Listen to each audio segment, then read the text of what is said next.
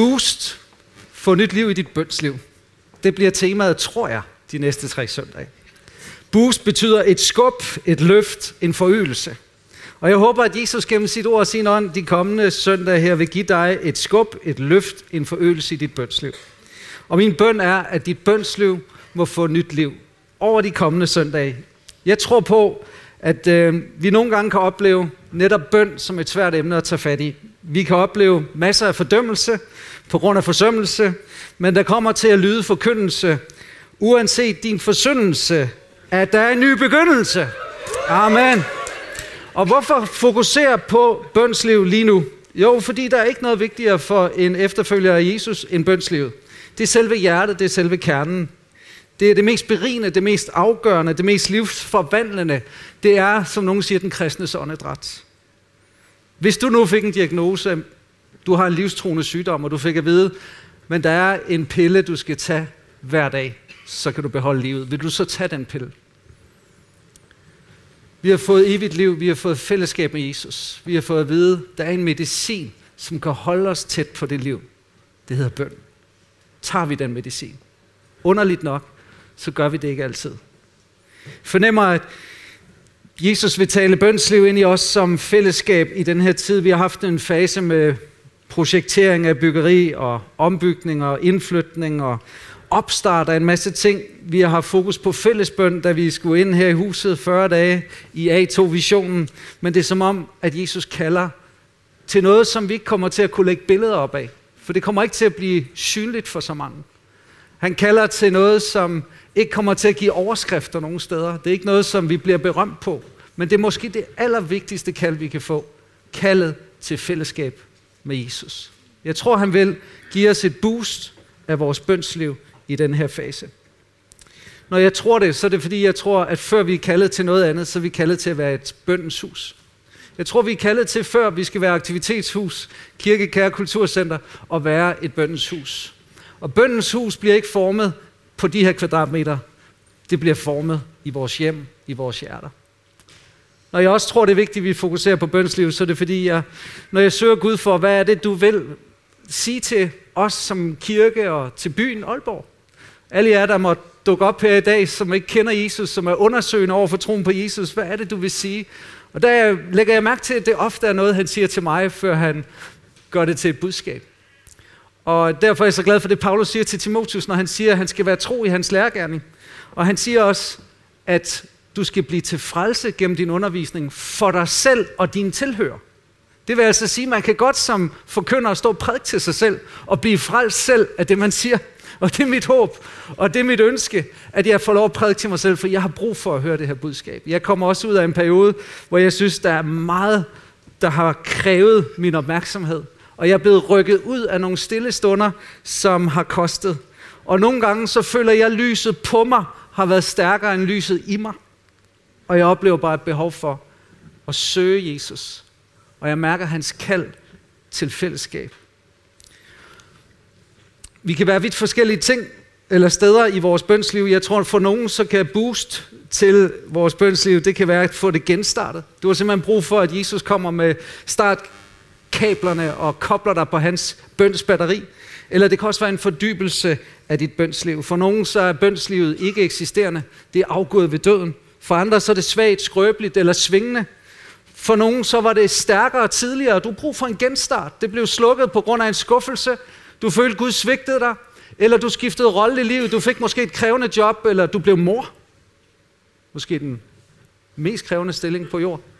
Eller på anden måde, så glæd det med bøn ud af din hverdag, ud af dit liv. Og Jesus han kalder dig tilbage og vil genstarte. For andre, så er det en fordybelse af et velfungerende bønsliv. Og når jeg bruger ordet bønsliv, så handler det egentlig bare om den aktivitet af bøn, som er i vores liv. Individuelt.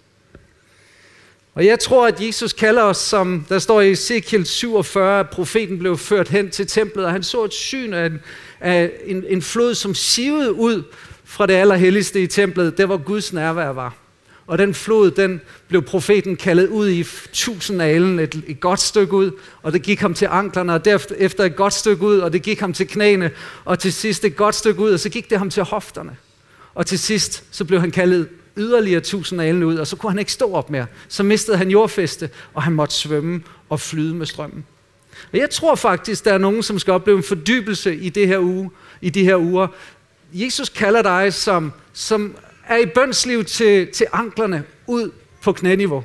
Dig, der er i bønsliv til knæene, ud på hofteniveau. Dig, der er i bønsliv til hofteniveau, ud og svømme og miste kontrollen. Jeg tror faktisk, alle af os skal ud og opleve bøn som en strøm. Man taler om en ændring af tv-seers vane i øjeblikket. Jeg ved ikke, om du ved det, men det er faktisk også plus 40-årige, som ser øhm, Flow TV. Skulle jeg lige huske, hvad det hed. Det hedder Flow TV. Det er de der programmer, som bare kommer i rækkefølge. Stort set alle nu under 40 år, de ser streaming-tv. De går ind, når de vil, og streamer det. Jeg tror på et bønsliv, som både er i flow og i stream. Jeg tror på både, og jeg tror, vi kan altid gå ind og streame i Guds nærvær. Amen. Så der er noget til alle typer og alle, der ønsker videre med dit bønsliv. Så genstart eller fordybelse. Jeg har delt de her næste tre søndage op i tre hovedoverskrifter, som jeg synes altid er tre vigtige dimensioner, når vi taler om at udvikles som efterfølger af Jesus. Discipleskabets tre dimensioner må altid både rumme hoved og hjerte og hænder. Vi må altid både stille spørgsmål om hvorfor og hvad og hvordan. Hvis det kun bliver hovedinformation, så bliver det ikke transformation, hvis ikke det også bliver ført ud i vores hjerte og ud i vores hænder. Så vi vil rejse spørgsmålet i dag, hvorfor bede? Og fokusere på hjertet i bøn, motiver i bøn, attityder i bøn. Og næste søndag spørger os selv, hvad er bøn? Hvilke slags bøn findes der? Og slutte af med en søndag, hvor vi taler om, hvordan beder jeg så? Og fokusere på bøndens praktikker, og måske der også taler lidt om åndelig vejledning til, hvordan jeg kommer videre, afhængig af, hvilken situation jeg er i. Så jeg håber i det, der er noget for alle, og, og jeg forestiller mig, fornemmer og mærker, at vi også måske skal slutte med en søndag, der bare handler om bøndens ånd. Fordi alt, hvad der sker i vores liv, som har ægte bøn i sigte, kommer fra nådens og bøndens ånd. Så ham må vi lære at kende. Kan I sige amen til det? Amen. Så det første, det er et boost i forhold til vores hjerte. Hjerte og bøn, det handler om hvorfor bede. Det handler om vores motiver og vores attityder i bøn. Og det er også så afgørende, at vi forstår, at bøn er lige så meget mentalitet, som det er en aktivitet. Det er lige så meget et spørgsmål om tillid, som det er et spørgsmål om teknik. Det er lige så meget et spørgsmål om dit hjerte, som det er et spørgsmål om dit hoved og dine hænder. John Bunyan, han sagde det sådan her, når det kommer til bøn, så hellere hjerte uden ord, end ord uden hjerte. Det er så afgørende, hjertet er med. En kollega, jeg har, som hedder Anders Sova, som jeg har nyt stor øh, gavn af og fået meget inspiration fra, at han fortalte en gang i en øh, undervisning, han havde, som bibellærer, at han i en periode kom til Gud med nedslået hoved og sagde, Gud, tilgiv mig, fordi jeg i den her svære periode af mit liv har bedt så lidt. Og han havde den her fordømmelse, som vi alle sammen kender til, en fordømmelse over forsømmelse. Og så begyndte Gud at tale til ham og sagde, Anders, du har aldrig bedt så meget som den periode, du har været i. Dit hjerte har været bøjet imod mig. Din atmosfære i hele dig har været henvendt til mig. Jeg sad og havde et par timer snak med en anden god ven og kollega her i ugen på mit kontor. Her i A2, det er Jørgen Hylgaard, som er en rejsende præst, både her i Danmark og også missionær ude i Fjernøsten. Og mens vi sad og snakkede, så spurgte jeg ham lidt ind til, Jørgen, hvordan påvirkede de seks år, hvor du var sat ud af spillet og var psykisk syg med en dyb psykose og alvorlig depression, hvordan har det påvirket dit bønsliv? Og han begyndte at åbne op og fortælle om, at han siger i dag, så er det langt mindre at bokse og sige, den boks, fra det til det, så beder jeg, og så går jeg fra bønden. Det er meget mere at være i bønden og leve i bønden. Og han fortalte om, hvordan han, han fik meget udbytte af at gå ture, fik udbytte af at bare være sammen med Jesus, og bare være i hans nærvær. Og jeg oplever selv, at ordet bed uden ophør, det har jeg altid tænkt, det er umuligt. Men jeg har fundet ud af, at det ikke altid, jeg beder en time, men det er også sjældent, der går en time, uden jeg beder. Det er sjældent, at den der atmosfære af bøn ikke stiger op i mig som et suk. Og jeg er ikke den mest rutineret i forhold til at bede fast i faste rammer, fordi jeg er lidt mere et inspirationsmenneske. Min far, han var utrolig god til rutiner. Jeg husker så tydeligt, hvordan, da jeg var helt ung, så kunne jeg se, når han lagde sig på sin knæ på kontoret, og så fast bad. Tror, han havde en time, hvor han bad. Og lidt senere i mit liv, så kunne jeg se, at nu skal far ud på hans bønnegåtur. Og jeg kan huske, at han havde sådan en side bagerst i Bibelen, hvor der var sådan en halv side fuld af datoer. Det var, når han havde læst Bibelen igennem og startet forfra. og jeg tænkte bare, af, af. Øh, jeg kan knap nok øh, finde ud af at barbere mig hver dag. Og I kan godt se, at det her, det har ikke hjulpet med tiden. Men nu øh, går der så også 14 dage imellem, og jeg har brug for det, så. Simon, han kan godt lige her rundt om, men øh, prøv at spørge, om han kan få herude i siderne. Bare vent, Simon, når du kommer over 40, så kommer det ud af ørerne også.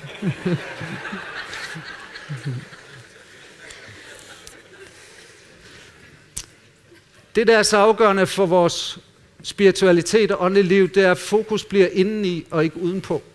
Det er som om, jo mere fokus og tryk vi får på det ydre performance, jo mere tryk der kommer på det ydre i vores liv, jo mere professionelle vi bliver i vores trosliv, jo sværere forudsætninger har Jesus for at forme vores hjerte, og hjertet i troen er det mest afgørende.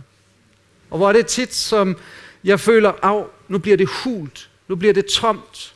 Det kan være, at jeg står midt i noget, hvor jeg, jeg tænker, her skulle jeg i virkeligheden begejstres og juble, men jeg kan mærke, af, der er en meningsløshed. Af, der er en tomhed. Og jeg kan mærke, at det er en følelse, hvor Helligånden i virkeligheden kalder mig. Jeg læste øh, om Jack Hayford, som er en amerikansk præst i en bevægelse, en frikirkebevægelse, som hedder Foursquare-bevægelsen. Han var på vej hjem i bilen fra et bønnemøde, han havde let som præst. Og så oplever han, at Jesus taler til ham og siger, jeg savner dig. Han begynder at tænke, jeg har lige været i bønnemøde, men jeg savner dig. Og hvis din gudstyrkelse, dit discipleskab, dit fællesskab med Jesus kunne udøves i fællesskab med andre, så er der en dimension, der mangler. Det er hele bunden af isbjerget. Toppen ser vi, men bunden, alt det usynlige, alt det skjulte, det er selve kernen, det er rodnettet, det er livet i den kristne tro. Slår vi op i Matteus evangelie kapitel 6, så det er der, vi skal være i dag. Guds eget ord. Der er vi midt inde i det, som vi også kalder for bjergprædiken. Jesus, som hele tiden over for sine disciple, tager trykket af det udvendige og siger, at det er ikke det, det handler om, det er det indvendige. Og alle de bud og regler, som I har tendens til udvendige tjeklister, det der er op, jeg er optaget af, det er det indvendige hjerte. Så hvis vi læser der fra kapitel 6, så kan vi se, at han går ind i tre åndelige discipliner. Den første det er givertjeneste, og dernæst så er det bøn og bønslivet, og så er det til sidst faste tjeneste. Og i det, så starter han med at advare os. Og han siger i virkeligheden, kapitel 6, vers 1, pas på jeres motiver. Før han siger noget andet, pas på jeres motiver. Pas på hvorfor. Det er ikke så afgørende hvad, eller hvordan, hvor længe. Det er afgørende hvorfor. Så pas på, hvorfor I gør det, I gør. For hvorfor er afgørende for, om det, I gør, overhovedet har en betydning for mig. Vi kender alle sammen kærlighedskapitlet 1. Korinther 13, der er så radikalt, der siger, uden kærlighed, så er det bare et rungende malm, en kingende bælge. Og det er altså støj. Uden kærlighed, uden hjerte, uden det hvorfor, uden motivet. Jeg elsker Jesus, så er det bare larm i Jesu ører. Pas på jeres motiver, så I ikke gør gode gerninger, for andre skal lægge mærke til jer. Så mister I nemlig den belønning, der kommer fra jeres far i himlen. Og så kommer det så videre fra vers 5. Når I beder, læg mærke til, han siger ikke hvis. Han regner det som en selvfølge. Når I beder, kære disciple, skal I ikke være som de selvretfærdige hyklere. De elsker at stille sig op og bede i synagoger og på gadehjørner for at få folk til at lægge mærke til dem. Måske lige tage et instabillede der. De har allerede fået deres fulde løn. Nej, når du beder, så gå ind i et rum, hvor du kan lukke døren efter dig og bed til din far, som er i det skjulte. Og din far, for hvem intet er skjult, vil belønne dig. Når I beder, skal I ikke gøre som de mennesker, der ikke kender Gud. De fremsiger de samme bønder om og om igen, for de tror, at deres bønder bliver hørt på grund af de mange ord. Sådan skal I ikke gøre, for jeres far ved, hvad I trænger til, før I overhovedet beder ham om det. Bed derfor på følgende måde, Far i himlen, må du blive æret, må dit rige bryde igennem, må din vilje ske på jorden, som den sker i himlen. Giv os det, vi har brug for i dag. Tilgiv os, hvor vi har svigtet, ligesom vi selv har tilgivet dem, der har svigtet os. Lad os ikke bukke under for fristelse, men red os fra den onde angreb hvis I tilgiver dem, der har gjort noget forkert mod jer, vil jeres far i himlen også tilgive jer. Men hvis I nægter at tilgive, vil han heller ikke tilgive jer. Dette er Guds ord til os i dag, tror jeg. Ifølge Jesus, så går din far mere op i dit hjerte og attitude i bøn, i din, end i din præstation og performance.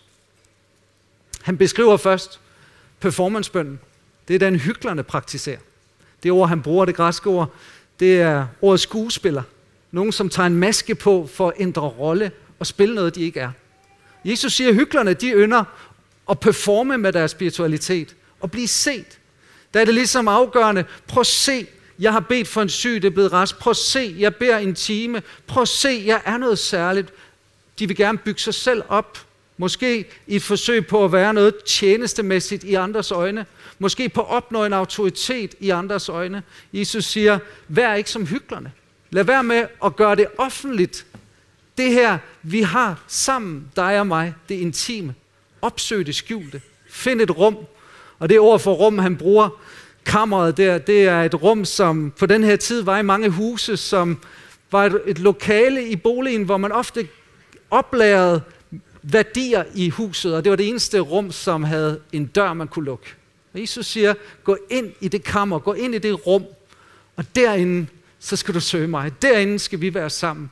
Derinde, så skal vi have bønsliv, og derinde vil jeg booste dit liv med mig.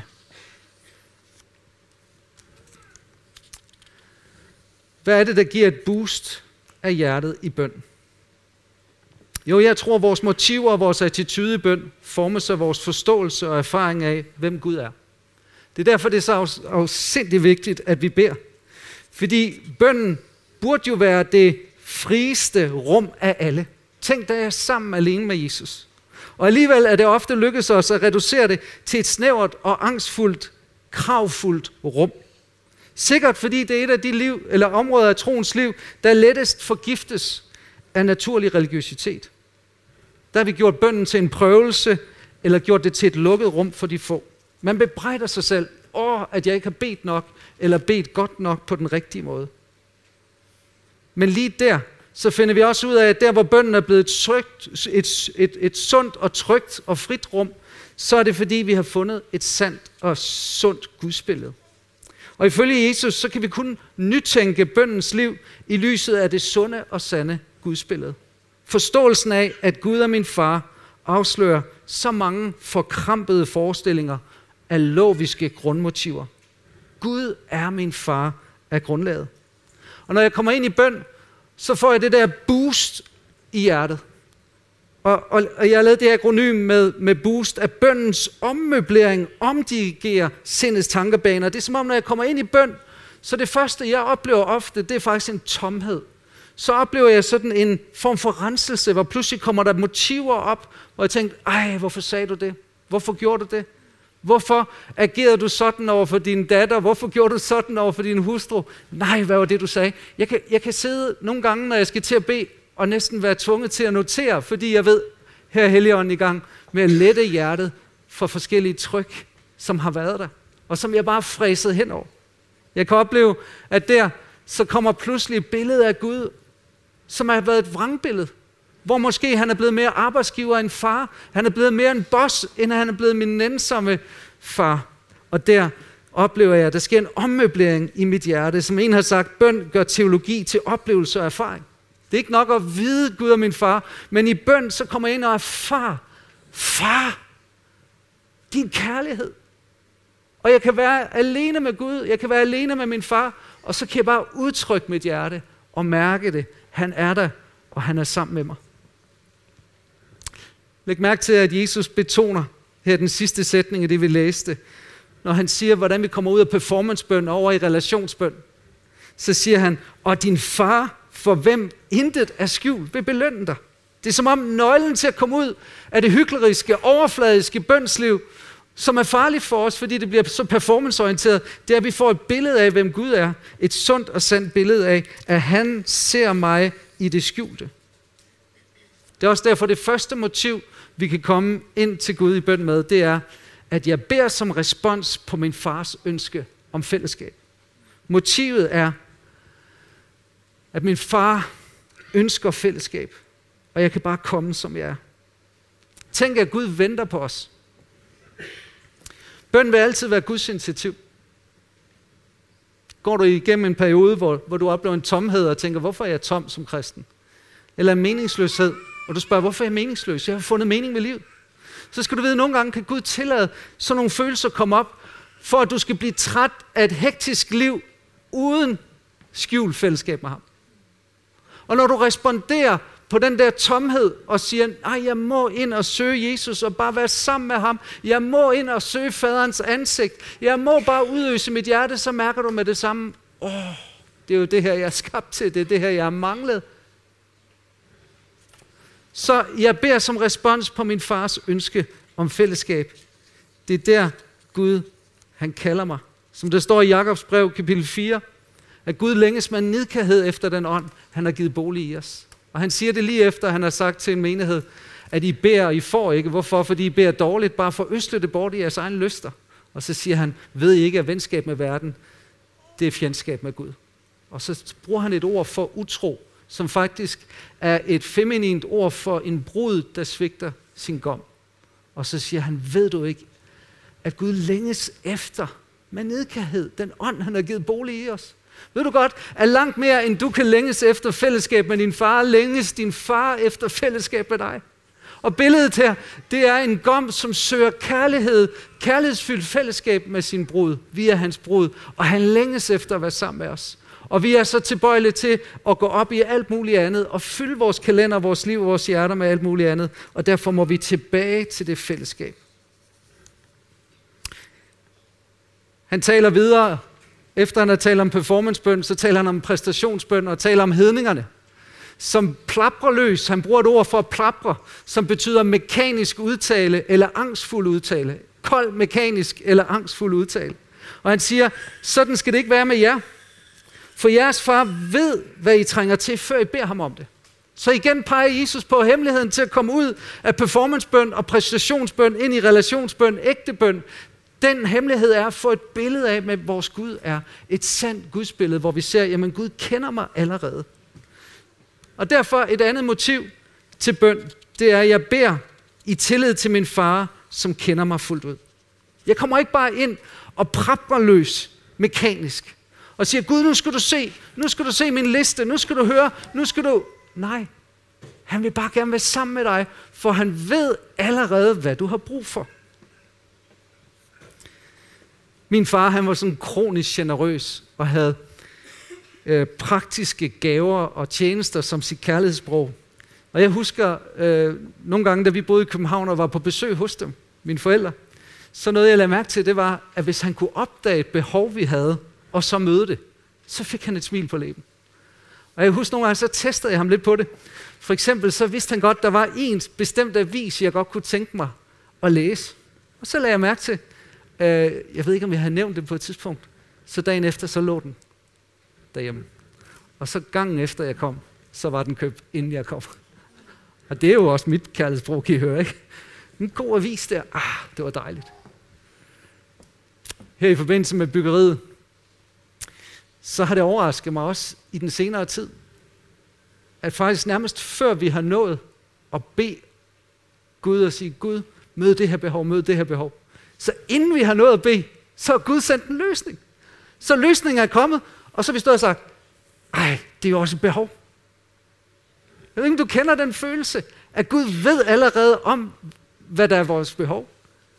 Jamen, så fik vi et kæmpe stort ventilationsanlæg, så kommer der en, der har speciale i det. Og så har vi problemet, hvem skal tilse det? Så kommer der en og siger her forleden søndag, jeg har arbejdet med det fuld tid i mange år, jeg går snart på pension, kan jeg få lov at hjælpe med sådan noget frivilligt? Og vi står og tænker, det er utroligt. Gud vidste, vi havde brug for det, men vi nåede ikke engang at bede om det. Og jeg begynder at se, den her erfaring af, at din far ved allerede, hvad du har brug for, før du beder om det, så det giver en anden dimension til bønnen. Jeg kommer altså ikke til bøn for først og fremmest at få og sige, Gud, giv mig nu godt vær på cykelstien medvind. Giv mig nu, at min... Nej, jeg kommer for at have fællesskab med Gud. For du kan sige, hvorfor så ben, når han allerede ved, hvad mit behov er? Fordi han vil have fællesskab med dig. Han vil være sammen med dig. Han vil forme dig i hans nærvær. Han vil give dig det boost, hvor han ommøblerer, omdirigerer dit hjerte og dine tanker. Der er så meget, han gerne vil dele med dig. Prøv at lægge mærke til Abraham. Gud han siger, ah, hvorfor skulle vi egentlig holde hemmeligt for Abraham, hvad det er, vi har i sinde at gøre? Og så begynder de at dele med Abraham planerne om Gomorre. Og han bliver klar over, Abraham han må gå i bøn. Så nu får Abraham som forbeder et bedeemne, han ikke kom med. Men Gud viser ham noget, han skal bede for. Så her er det ikke bare bøn, hvor Abraham kommer og deler sine behov, men nu er det bøn, hvor jeg kommer ind i Guds nærvær. Nu oplever jeg, at Gud deler sit behov. Jeg deler hjerte med ham, og Gud deler hjerte med mig. Din far søger dig. Din far længes efter dig. Din far vil være sammen med dig. Han vil gerne være det uden performance, uden præstation. Han vil ikke være, at du skal være en hyggelig, for at han anerkender dig. Han vil ikke være, at du skal være en hedning, der bare lader munden løbe mekanisk og koldt. Nej, han vil have relationsfællesskab med dig. Så siger Jesus videre, bed derfor på følgende måde. Og så giver han os fadervor bønden, som vi kender så godt. Måske som en ramsebøn, måske som en formelbøn. Men jeg har lyst til at pege på den i dag fra en anden vinkel, end du måske har hørt om den før. Som en attitudebøn.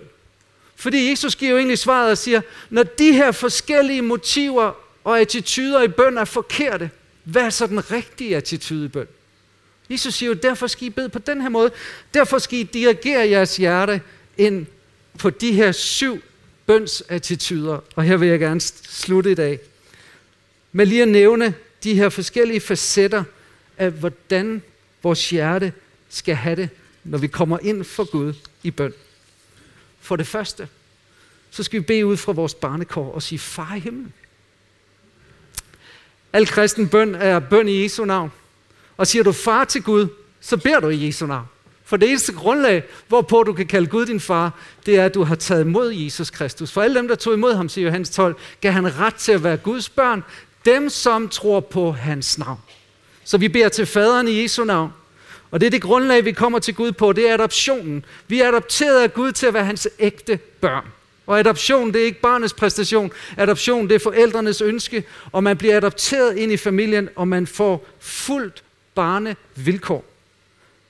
Vi har en debat i øjeblikket med vores 20-årige søn, der bor hjemme og er studerende.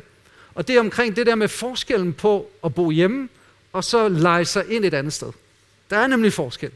En, nogle dage, så prøver vi sådan at skubbe ham ud, give ham lidt boost. Andre dage, så siger vi, du skal også bare lige huske, hvis du gør det, så den der transformation, der sker, når du hælder et stykke tøj ned i vasketøjskurven ude på toilettet, og det pludselig ligger ind i skabet, den transformation foregår ikke nødvendigvis andre steder. Det er ikke altid, at køleskabet bliver fyldt op automatisk. Det er svært at finde de legemål. Og det kan også være, at der ikke bare lige bliver gjort rent, når der skal gøres rent på det rigtige tidspunkt. Sådan nogle ting foregår ikke alle steder. Og der er forskel på at være lejer i en bygning, og så have et forhold til en udlejer, og så være søn af et hus, og så have et forhold til mor og far. Han kommer ind frimodigt, åbner køleren, når han vil. Han vil gerne have økologisk, fordi det ved han. Han er lige i Aarhus i dag, og han er sammen med sin kæreste, så jeg er meget frimodig i dag. Jeg ved, ingen af jer kunne finde på at sladre til ham, så nu skal I bare høre. Han går ind, og han tager for sig af retterne, når han vil. Og han, han løber en tre gange om ugen, og det er over 10 km. Der skal altså omsættes nogle ting. Der er noget, der skal i hovedet på ham, for det kommer ud, og han får muskler ligesom far. Og der skal virkelig ske noget. Men vi står jo ikke slutningen af dagen og så siger, okay Oliver, du skulle lige se her. Der var, øh, der var skyer. Det koster 25 kroner. Du tog en halv, øh, sådan en halv liter der. Der var mysli. Der var rugbrød, som du ristede. Du vil helst have det fra bageren jo. Det koster 25 kroner. Der var, og så gør vi lige aften op, og så lige, det bliver 750 kroner her for ugen. Du kan bare lige indbetale. Det er jo ikke som vi agerer. Vi agerer jo over for sønden, ikke? Vi agerer over for sønden. Og han har det helt gratis. Frit og forintet. Og ven, det er sådan, vi kommer ind i vores forhold til vores far. Problemet er, når vi får et forhold til Gud, som om vi leger os ind. Fordi så bliver det kravet. Hvorfor er der ikke varme? Mm, jeg har betalt for varme. Hvorfor er der ikke ro i bygningen her? Du sagde, og så får vi ikke det forhold til Gud, som han i virkeligheden ønsker. Dernæst er bed med takker med frygt. Må dit navn blive æret, eller må du blive æret? Kristne forstår grunden til, eller forstår, at grunden til, at de er elskede, er ren og skær noget. Og derfor vil deres bønsliv rumme meget tak og lovsang. Hvorimod religiøse, hvis du er kommet ud i, i lovtrældom, så vil dit bønsliv meget bestå i, at du erklærer dine rettigheder mere, end at du forstår, at det her det er af noget, jeg har fået det. Det er ikke noget, jeg har fortjent. At du beder til din far i himlen og siger, helligt blive dit navn. Det rummer også en ærefrygt. Og den ærefrygt må vi bære med os. Gud er min ven, ja. Kammerat, nej. Gud er min far, han er i himlen. Helligt blive dit navn. Så jeg, jeg har samme ærefrygt, som når vi ser Brun Larsens øh, galleri der. Har I set det der aktion, hvor de nogle gange, åh, jeg sidder nogle gange og så tænker, det må være svært at bære den vase der, der er vurderet til en halv million fra et sted til en anden. Og det må være sådan en rystende oplevelse. Tænk, hvis jeg taber den. Men det er sådan, vi har det med Gud. Det har værdi for os. Eller en følelse af at blive starstruck. Nogle af jer har set det her billede på min Facebook-side. Til nogle år siden, at United var på besøg i Aalborg, og jeg tog børnene ud af deres skole, og sad og ventede en hel formiddag ude i Aalborg Lufthavn. Og så kom Scholes, og så kom de andre, og de gik bare lige forbi, og vi tænkte, gav vide med Ronaldo, som vi har ventet på. Men Ronaldo kom. Ronaldo så. Ronaldo sejrede. Hvorfor? Han stoppede op. Og han havde bare tid til at skrive under. Og vi stod bare der, I kan godt se hende, den ene teenagepige, hun lyser fuldstændig op der. Og Josefine, hun står der lidt skeptisk. Og Oliver, han er bare helt væk. Det her, det er bare hans moment. Han er starstruck som nogen. Og sådan er det jo. Vi er starstruck, når vi kommer ind for den almægtige Guds ansigt og får lov at være sammen med ham. Det er en bøn med forventning. Må dit rige bryde igennem. Vi beder ikke bare ud af den nutid, vi er i. Vi beder i forventning om det, der skal komme. en Guds rige bryder igennem fysisk på jorden. Jesus kommer, og når vi beder, så er vi faktisk i en eskatologisk bøn, der peger fremad, hvor vi hele tiden siger, mere af det, der er i himlen, skal komme på jorden. Og her, mens vi er her, så kommer Guds riget inden i os. Det kommer i Helligåndens kraft. Det kommer i retfærdighed, fred og glæde i Helligånden. Det kommer der, hvor Jesus er herre. Og derfor er vores bøn optaget fremad.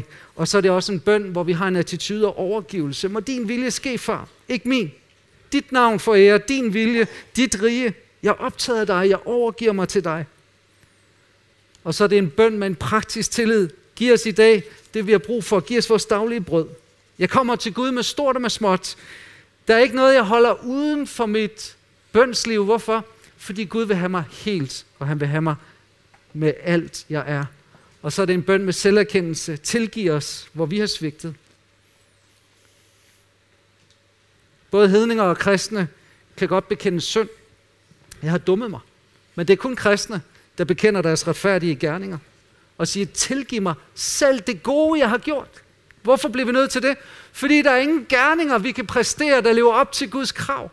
Det er alene på Jesu retfærdighed, og derfor må vi hele tiden sige, tilgiv mig min synd. Rens mig fra uretfærdighed.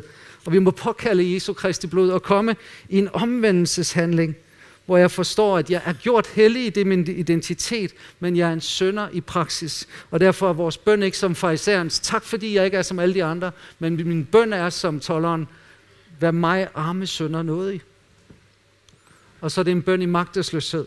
Lad os ikke bukke under for fristelsen, men fri os fra den ondes angreb. Vi ved, at vi er afhængige af Guds hjælp. Vi ved, at vi er afhængige af hans beskyttelse og hans værn. Og vi beder om Jesu kraftfulde nærvær og beskyttelse over vores liv. Så her vil jeg gerne slutte med at sige, at Jesu undervisning har hovedfokus på hvorfor på hjertet i bøn, mere end på hvad og hvordan. Jesus siger ikke så meget, at du skal bede en time om dagen, eller du skal bede sådan og sådan. Nej, han taler om holdningen, attituden og hjertet i bøn. Har du haft forkerte motiver i dit bønsliv? Har du været meget i performancebøn eller præstationsbøn? Så skal du fornyes ved at få et nyt billede af, hvem din far i himlen er. Han er den fuldkommende far. Og det kan være, at din far har såret og svigtet dig. Ingen fædre er fuldkommende. Men du skal vide, at din himmelske far vil være sammen med dig, og hans kærlighed er ubetinget. Og 1. Johannes brev siger, se, eller tænk, eller forestil jer, hvor stor den kærlighed er, at vi må kaldes Guds børn, og vi er det. Og det græske ord for hvor stor, det er et ord, som betyder fra et fremmed land. Det er som om, vi, vi kan slet ikke forstå og rumme den kærlighed, som bare er så vild og så fantastisk, at vi må kaldes Guds børn. Og derfor kommer vi ind i barnekortsånd og beder der. Og så har jeg lyst til at slutte med at udfordre dig. Hvis jeg måtte give lektie for, så vil lektien være, til vi mødes igen på søndag, og udfordrer dig til at finde sådan et rum med ro, uforstyrrethed, hvor du kan være målrettet, hvor du kan slukke din telefon, hvor du kan være offline. Og det behøver ikke være et rum som i et fysisk lokale. Jesus han bad i en have, Jesus han bad på en båd, Jesus bad rundt omkring. Men, men bare den uforstyrrede samtale, fællesskab, relationsstyrkelse med din far i himlen. Det vil være et boost i dit bønsliv. At lægge hele dit hjerte i at pleje fællesskab med dit far i et skjult rum, hvor du kan lukke døren til. Jeg ved ikke, hvad det er, du skal lukke ude i øjeblikket. Men jeg tror, vi alle sammen har noget, vi skal lukke ud. Noget, som fylder og forstyrrer. Så bare åbn dit hjerte op. Skal vi ikke bede sammen? Jesus Kristus. Tak for, du kalder os til at være sammen med vores himmelske far. Hellige Guds ånd, barnekorts ånd. Du som gør, at vi kan kalde Guds vores far og, og bekræfter vor, for vores egen ånd, at vi virkelig er Guds børn. Du som er faderforholdets ånd, barnekorts ånd, adoptionens ånd. Kom Guds hellige ånd ind over os som familie, ind over os som fællesskab, ind over os som kirke. Kom, Helligånd, som nådens og bøndens ånd. Giv os hjerte til at bede. Rens vores motiver, vores attityder. Her tilgiv os der, hvor det har fyldt mere med vores appearance, vores profil, vores ydre åndelighed, end det har betydet at bare være sammen med dig alene. Her vi kommer tilbage til hjertets lovsang, hvor det handler om dig. Vi kommer tilbage til hjertets bønsliv, hvor det handler om dig. Hvor det ikke er os. Hvor det ikke er menneskers anerkendelse. Men hvor vi bare får lov at være sammen med dig, Gud. Er der ikke en person i dette her rum, som du ikke kalder ud på de tusind fagne for at svømme i nåden så bønden sådan, Tak for både flow og stream. Tak for du fylder os. Tak for du ånder på os i dag. Tak for du giver os alt, hvad vi trænger til i vores bønsliv. Hjælp os ud af det overfladiske. Hjælp os ud at det hule. hjælper os ud af det, som bare har med bekræftelse af vores eget ego at gøre. hjælper os ind i det skjulte. I det intime fællesskab med dig, far. Vi beder dig. Giv os noget til at finde det rum, hvor vi kan samtale med dig. Du, der ser, du, der hører i det skjulte. Du, der kender os og alligevel elsker os. Du ved, hvad der er vores behov. Vi kommer til dig, far. Giv os et nyt billede af, hvem du er. Fjern vrangbillederne, og lad os se dig i din skønhed. I Jesu navn. Amen. Og mens vi er i bøn, så bare lyst til at spørge, er der nogen i dag, som ikke er sikker på, at du er Guds barn? Du er ikke sikker på, at Jesus er blevet din bror, din herre, din frelser. Du er ikke sikker på, at du nogensinde egentlig har kaldt Gud for andet end vor herre. Du har ikke kaldt ham for min far, som er i himlen.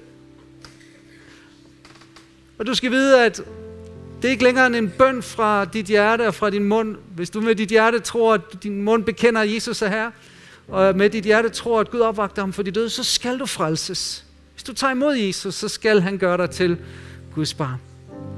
Er du her i dag og ønsker, at jeg skal være med til at bede en bøn om, at du må blive Guds barn, så kan du løfte din hånd op der, hvor du sidder, og så tage den ned igen. Og så vil jeg gerne tage dig med i en bøn nu. Bare løft den op nu. Ja, jeg ser jeres hænder. Er der flere? Er der flere, så bare løft din hånd op. Så skal vi tage dig med i bøn. Så beder vi en, en fælles bøn alle sammen lige om et øjeblik. Er der flere, så bare løft din hånd op og tag den ned igen. Det er så afgørende, vi ved ikke, hvornår vi skal herfra. Vi ved ikke, hvornår vi skal mødes med Jesus. Vi ved ikke, hvornår døden indtræffer. Og det er så vigtigt, at vi har evigheden i vores hjerte. Og Gud elskede verden så højt, at han gav sin søn den elskede, for at den hver, som tror på ham, ikke skal gå fortabt med evigt liv. Og derfor så kaster vi altid den her invitation ud hver søndag. Det er så afgørende, at ingen går herfra i dag, uden du er sikker på, om du skulle blive kørt ned, når du forlader lokalerne her. Så fik du chancen for at få fællesskab med Gud. Det kan blive for sent, men nu er der en tid, et øjeblik. Er der flere, som vil sige ja til Jesus? Ja, jeg vil have ham ind i mit liv. Ja, jeg vil have Gud som far. Nu beder vi sammen for dem her, som sagde ja til Jesus. Skal vi bede bønden, invitere dig til at bede, og så bare bede efter de sætninger, jeg siger. Kære Jesus, kom ind i mit hjerte. Gør mig til Guds barn. Jeg vil kalde dig far Gud. Giv mig barnekorts ånd. Tilgiv min synd. Fyld mig med din fred. Jeg bekender Jesus som Herre. Jeg vil leve for dig, Jesus. Jeg vil omvende mig fra min synd og leve for dig, Jesus. I Jesu navn. Amen. Mens vi er i bøn og giver hinanden den her, også det rum, som når Jesus mødte Nikodemus om natten, han havde brug for rummet til at være sammen med Jesus. Bare helt personligt og privat, og Jesus gav ham det. Så jeg har lyst til at spørge dig nogen i dag. Du ved bare, at dit bønsliv trænger til startkabler. Dit bønsliv, det starter, hvis Jesus kommer og gør et mirakel. For du har faktisk været troende i lang tid, men du har aldrig fået gang i et bønsliv. Hvis du er her i dag og bare mærker længslen og tørsten, men også frustrationen og meningsløsheden, måske også afmagten, fordi du har været der før og bare tænker, kan det ske? Hvis du har det på den måde, jeg vil gerne genopleve mit bønsliv, så løft din hånd op der, hvor du sidder. Bare lad Jesus se den, ja. Bare vifte op. Jesus, genopleve vores bønsliv. Genopleve vores bønsliv. Ånd på os, Kristus. Vi vil så gerne være sammen med dig. Vi vil så gerne, at du udgyder helligånden over os, så vi kan bede som det mest naturlige. Og vi beder dig, hellige Guds ånd, kom over dit folk i dag med bøndens ånd, som aldrig før.